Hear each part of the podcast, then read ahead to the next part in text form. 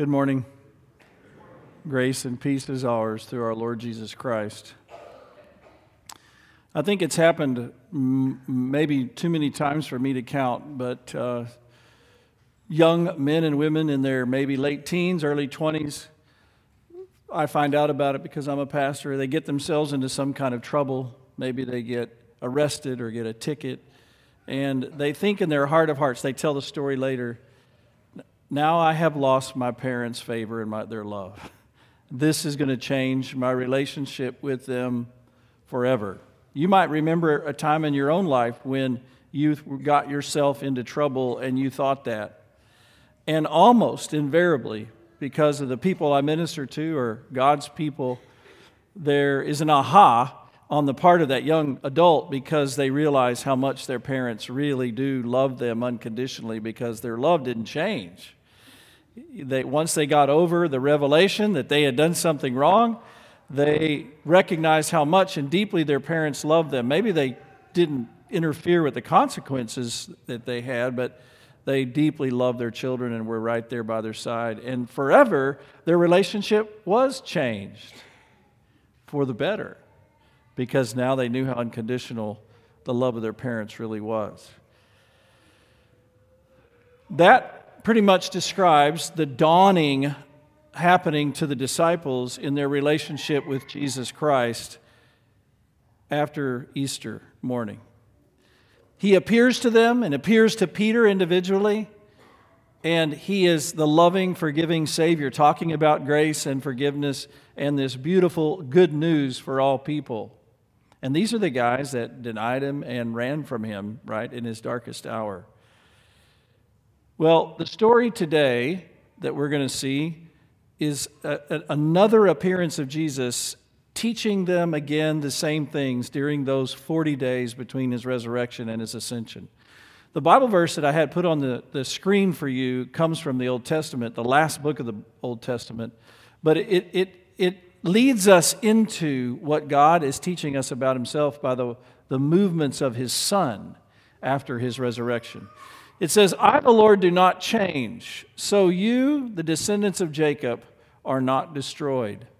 God was actually in the book of Malachi in the middle of giving them a really stern talking to.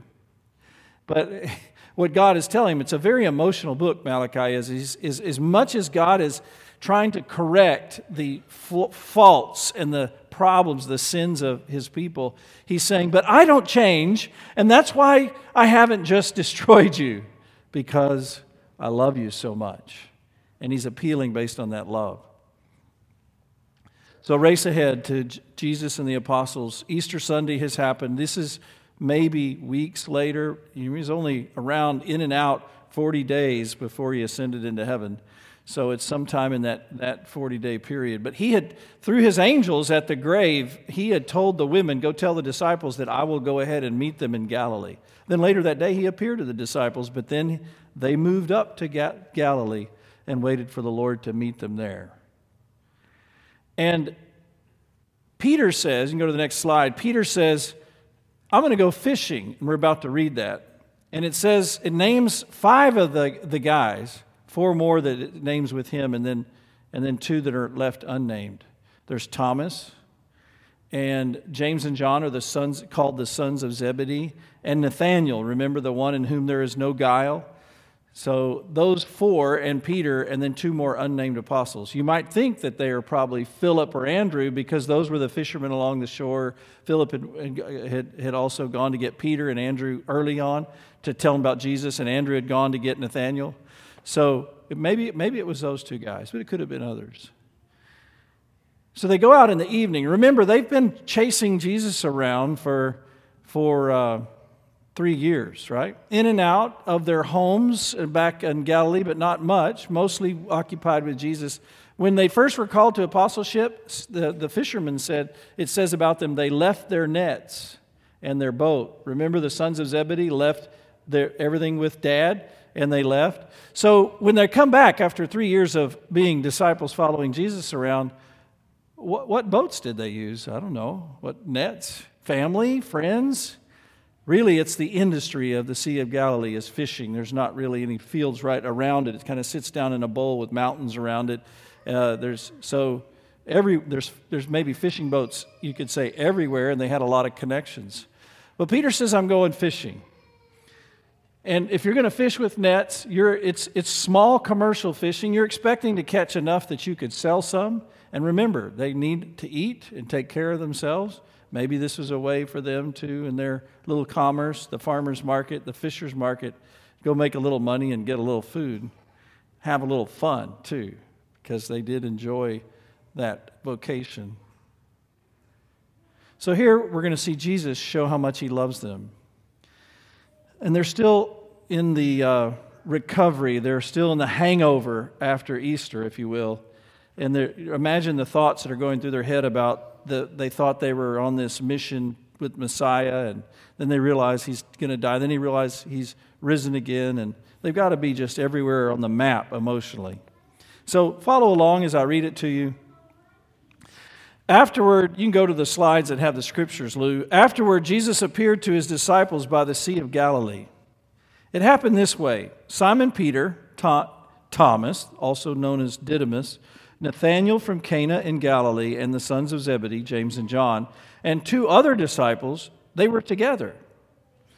I'm going out to fish, Simon Peter told them, which is really, you know, if it's the, the, the, the main guy in a group, what's he saying? Do you want to go along? right? I'm going out fishing. You want to go along? He's inviting him. We'll go with you. So they went out and they got into the boat. But that night, they caught nothing. Does that sound like a familiar story? So familiar that people who don't believe in the exact history of the Bible will say, oh, maybe John's mixing this story up with the previous one. But actually, it's two different stories. Same lake. In Luke 5, when Jesus first called them to apostleship, they didn't catch anything all night, and Peter was sitting in his boat mending nets and pulling them together and cleaning them while Jesus was standing in the boat preaching. Remember that? And Jesus was talking to the crowds on the shore, and he said, Put out a little ways. So Peter puts out a little ways, and he's working on his nets. And right there, standing next to him, Jesus is teaching the people God's word, and they're on the shore, and, and the, the water bounces his voice, and it's good acoustics, and it's all going well. And, and Jesus talks until noon. And then he says to Peter, all the crowds, he dismisses them. He says, Let's go fishing. And Peter, remember what he said? Lord, we do this for a living. We fished all night. We didn't catch anything. It's noon. If fish go into the deep water, we're not going to get them. But because you say so, we'll go out there and we'll put down the nets. Kind of like, and then I'll say, I told you so and then they catch so many that their nets are breaking and they have to get their friends to come help them. And then, just real quickly, do you remember how Peter reacted to all that? He was, he was overwhelmed with realizing God was in the boat with him, and the holiness of Jesus struck fear and shame in him because he knew Jesus knew everything, including his own thoughts. And he fell on the bottom of the boat where all the fish, and he said, Depart from me, I am a sinful man. So remember that story because it's all coming back. They fished all night and they didn't catch anything. Verse 4 Early in the morning, Jesus stood on the shore, but the disciples did not realize it was Jesus. Low light, maybe it's like the road to Emmaus where he kept his, his uh, face from them. He called out to them, Friends, haven't you any fish? I got to share this with you. This translation, maybe I should have changed it so I didn't have to explain it. It's, the word friends is a, is a word with the word Philadelphia in it, but this isn't that word. This is the word for child. So a lot of translations, more faithful to the exactness, say boys, right? Young men.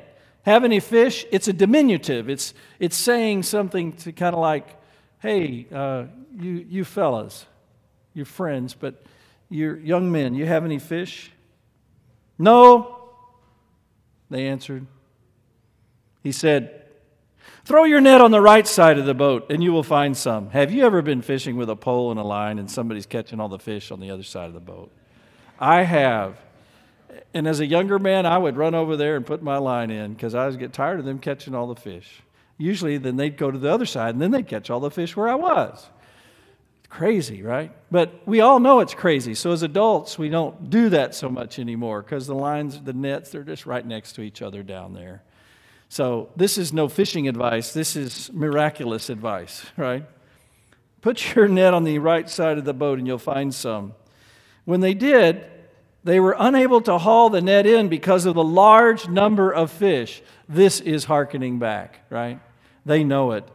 The disciple whom Jesus loved, who is that? John, he said to Peter, it, it is the Lord on the shore. It's the Lord. As soon as Simon Peter heard him say it, it is the Lord, he wrapped up his outer garment around him, for he had taken it off. He jumped into the water. The other disciple followed in the boat, towing the net full of fish, for they were not far from shore, about a hundred yards. When they landed, they saw a fire burning coals burning, a fire of burning coals there with fish on it and some bread. The, uh, the original is one fish and one loaf of bread, not plural, because our English word fish can be singular or plural, right? It's a, it's a minor detail, but it's kind of important. So let's just stop right there and, and, and, and think about what's happening when Peter, when it happened in Luke 5, early when they called, they were called to discipleship, how did I remind you that Peter reacted? He fell in the bottom of the boat with that big catch of fish, and he was in fear and shame. And Jesus said, Don't be afraid, for now on you will be what? Fishers of men. And his fear subsided. But this time, he's not afraid. That's significant, right? But think of how he ought to be a little bit more afraid because what's happened? He's failed Jesus terribly, right? He denied knowing him three times. Now, he's already seen Jesus, and we don't know how that conversation had gone after the resurrection. But, but, it's, but Peter believes something different than he believed back then, and he believes something different than that 18 to 25 year old that got themselves into trouble, right? He believes that that guy on the shore just gave them a mess of fish, as we would say, because he loves them. He believes in that love. He's not shocked and fearful because of the law. He believes in the good news. It's the Lord. He's appearing to us again, and he jumps in. That's hugely significant and for our hearts today because they're all, they're all done with their lives on earth, right? But we're not. God wants us to see the constancy of the love of Christ, and He wants us to believe in His love the way that Peter did. We live in the gospel, don't we? He loves you. And you've got a few terrible sins. Some could be recent, they might be old. That at times, when you go over them, you can work yourself into fear of God's love being passed for you, right?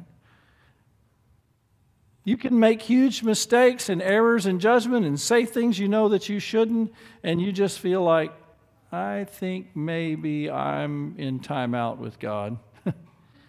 God's love is constant, and Jesus is showing that to Peter, and he's showing that to you and me. He still, he had a message for Peter I still love you, still love all of you. And by the way, if after a big event in a relationship, like a huge sin or fallout or argument that ended poorly, you can make up after that. You can say you're sorry and get forgiveness, but then a few days pass and all the cr- thoughts start to crowd back. And since they're crowding back in your mind and heart, you wonder how much is crowding back in the other. And so each time you come back together are very tender, vulnerable times, aren't they? So each time they see Jesus, because they have a sinner's heart that doubts and they've got these thoughts that grow again between meetings, they need that reassurance each time they see Jesus that his love is constant, that it's there for him, that he's still the powerful, loving God that loves them deeply and has forgiven them of everything.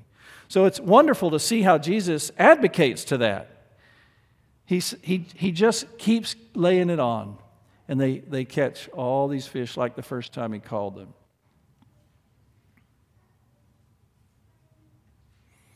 It's, it's more than just love as a feeling, though. It's love as an action that's going to take care of them. Remember, they live in a subsistence kind of way. They, what they can catch with their hands, what they can grow in their gardens or their fields, that's pretty much, they're just the working class. That's their commerce. They don't have a big fat bank account somewhere. They're going to need, they've left everything to follow him. One time during those three years, Peter said, We've left everything to follow you. What will there be for us, right?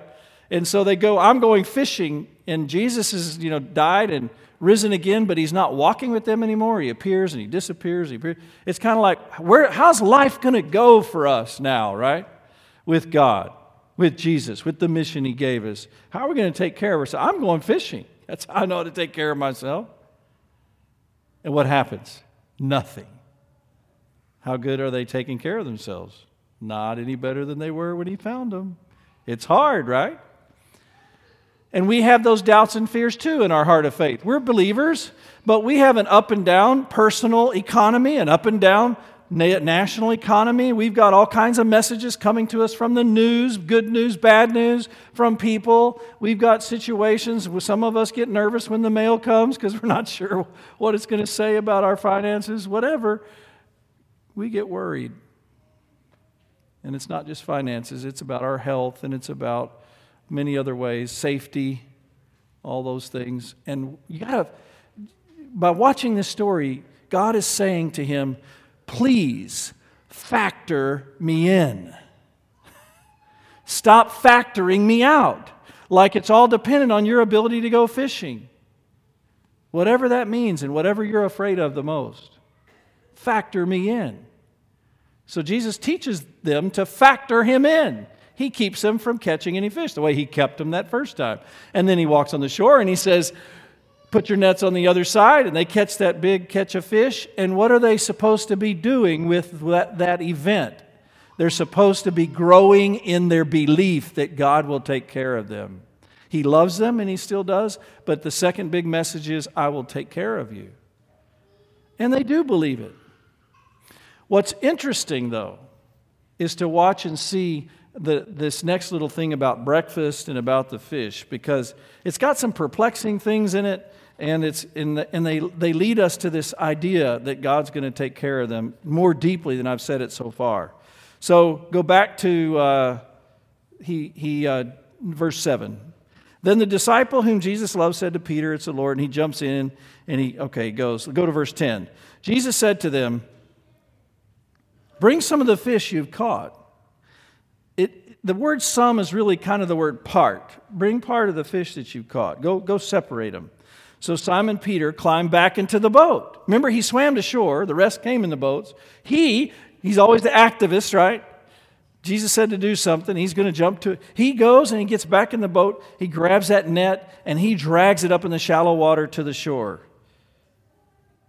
It was full of large fish, 153 but even with so many, the net was not torn. I've always, and you've probably heard me say this, why did they say 153 large fish? And I always say, well, it's just the way guys are, right? John's a guy. We caught 153 large fish, right? It's a fish story. That's success. This wasn't just a little fishing trip, this was a big one. I think that's a big part of this, but in studying this, uh, there are several guys that write about the Bible, they're called commentators or pastors and professors. And I ran across an explanation that I think is real plausible. This, this go get part of the fish is probably Jesus saying, You're going to keep these fish. Remember the, the time before when they, they caught the big catch of fish? What was Jesus' word after he said, I'll make you fishers of men? Come Follow me. And what's, what does it say happened?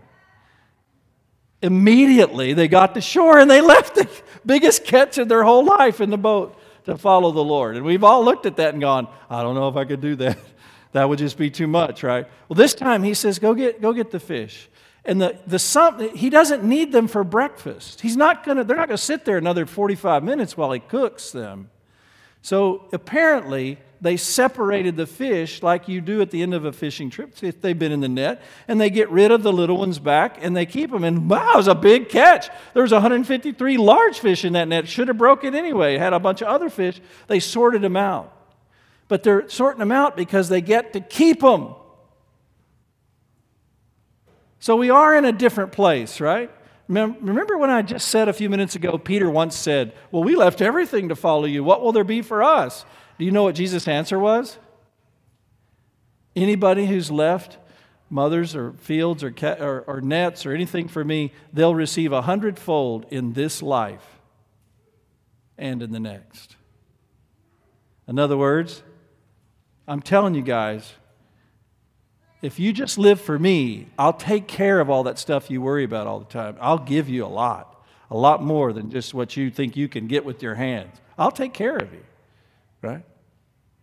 So just follow me in my mission, right? So here, it's happening.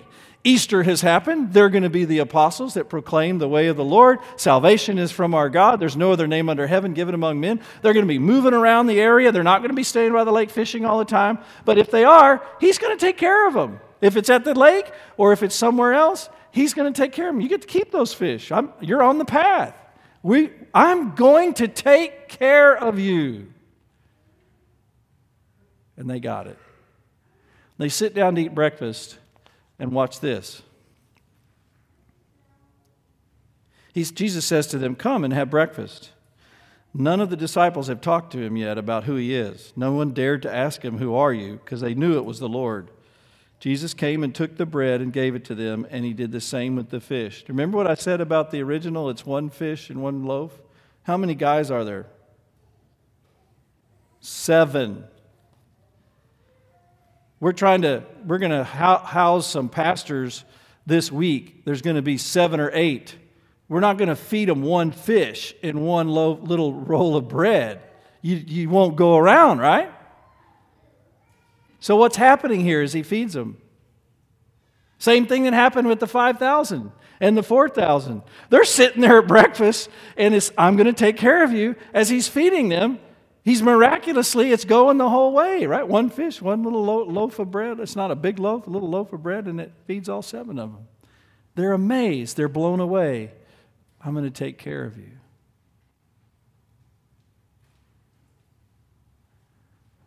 Are you blown away? God's going to take care of you. And in your heart of hearts, I bet you can think of a time when you felt like in some way you were not going to be taken care of, and He taught you the way Jesus taught His disciples this day? You've got a story or two how God amazingly, miraculously brought you through it. He's going to take care of you.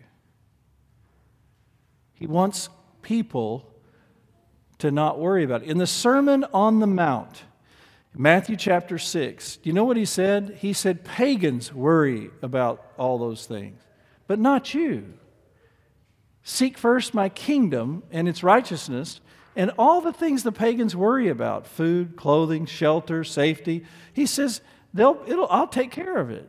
So don't worry about it. I want you to be filled with faith, not fear.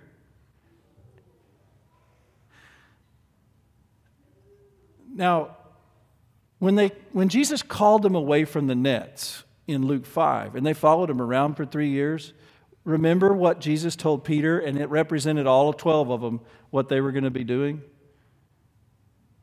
They would be fishing for people, they would be changing lives by being plugged into the greatest message on the face of the earth.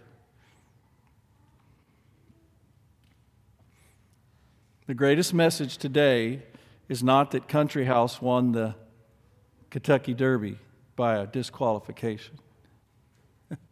the greatest message is the salvation of people's souls. We are going to live forever. Our bodies are going to rise up. Death has no longer got the sting that it had. That the world needs to hear that.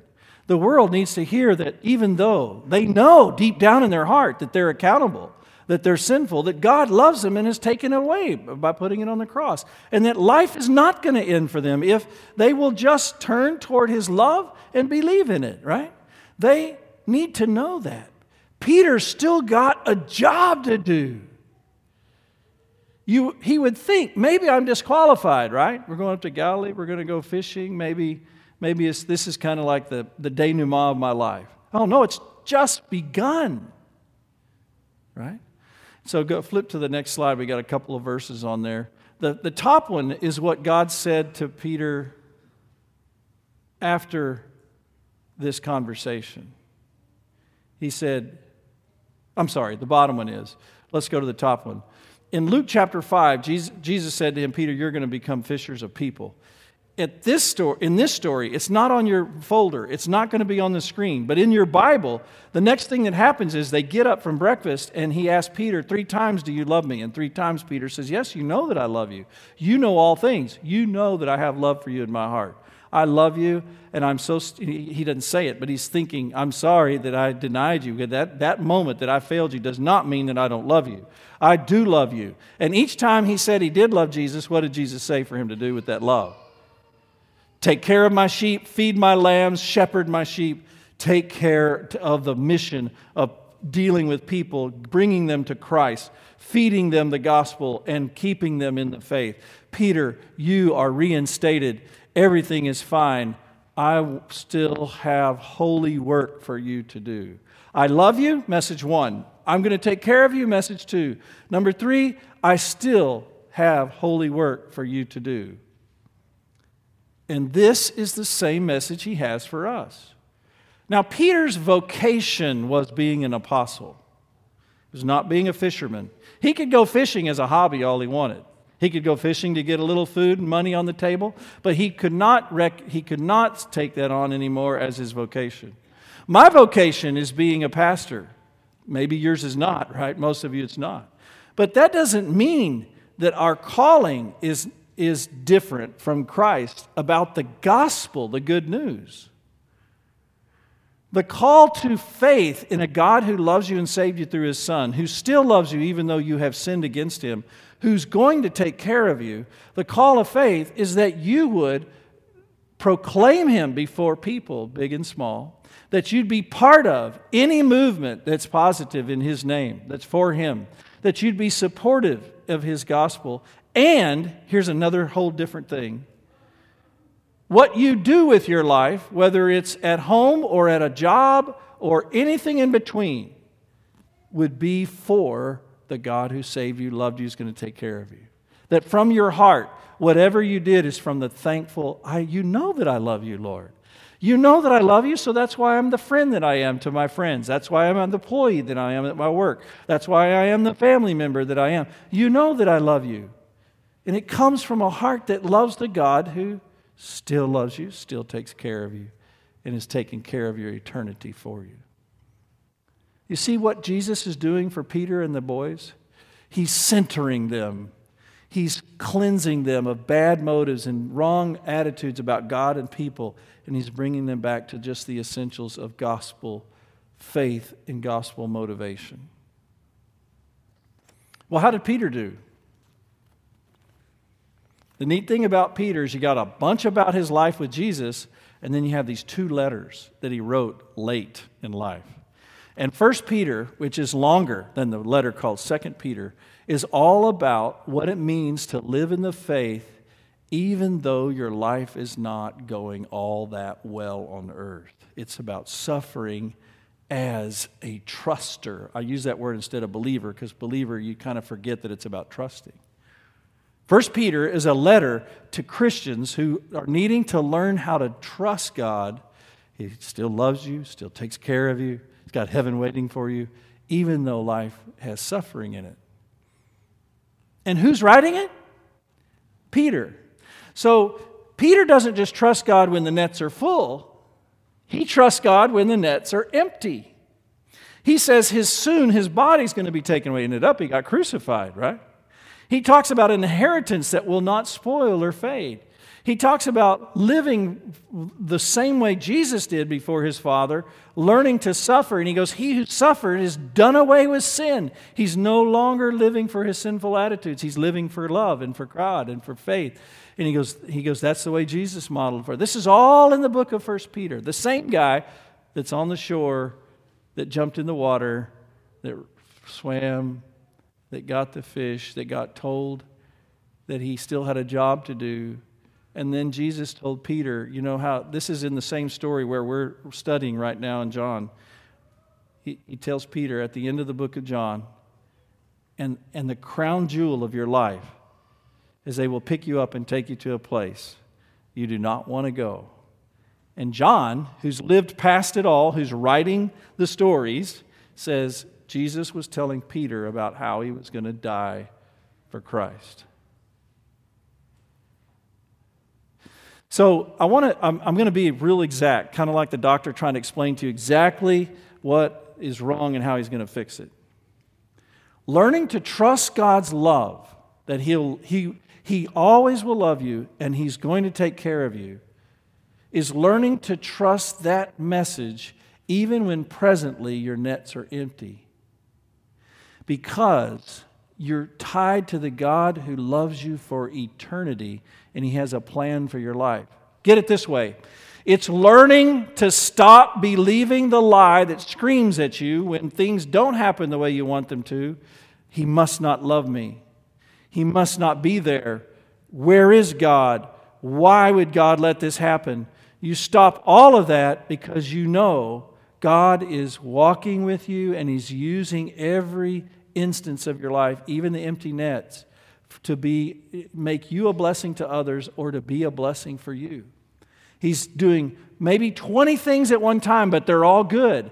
But you got to wait, like Peter did, or Joseph, or Job, or David, or Abraham. You got to wait for it all to figure, be, be played out before you can be blessed with figuring it out.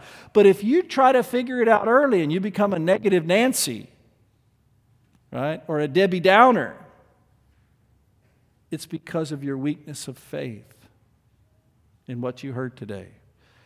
So let's reverse it.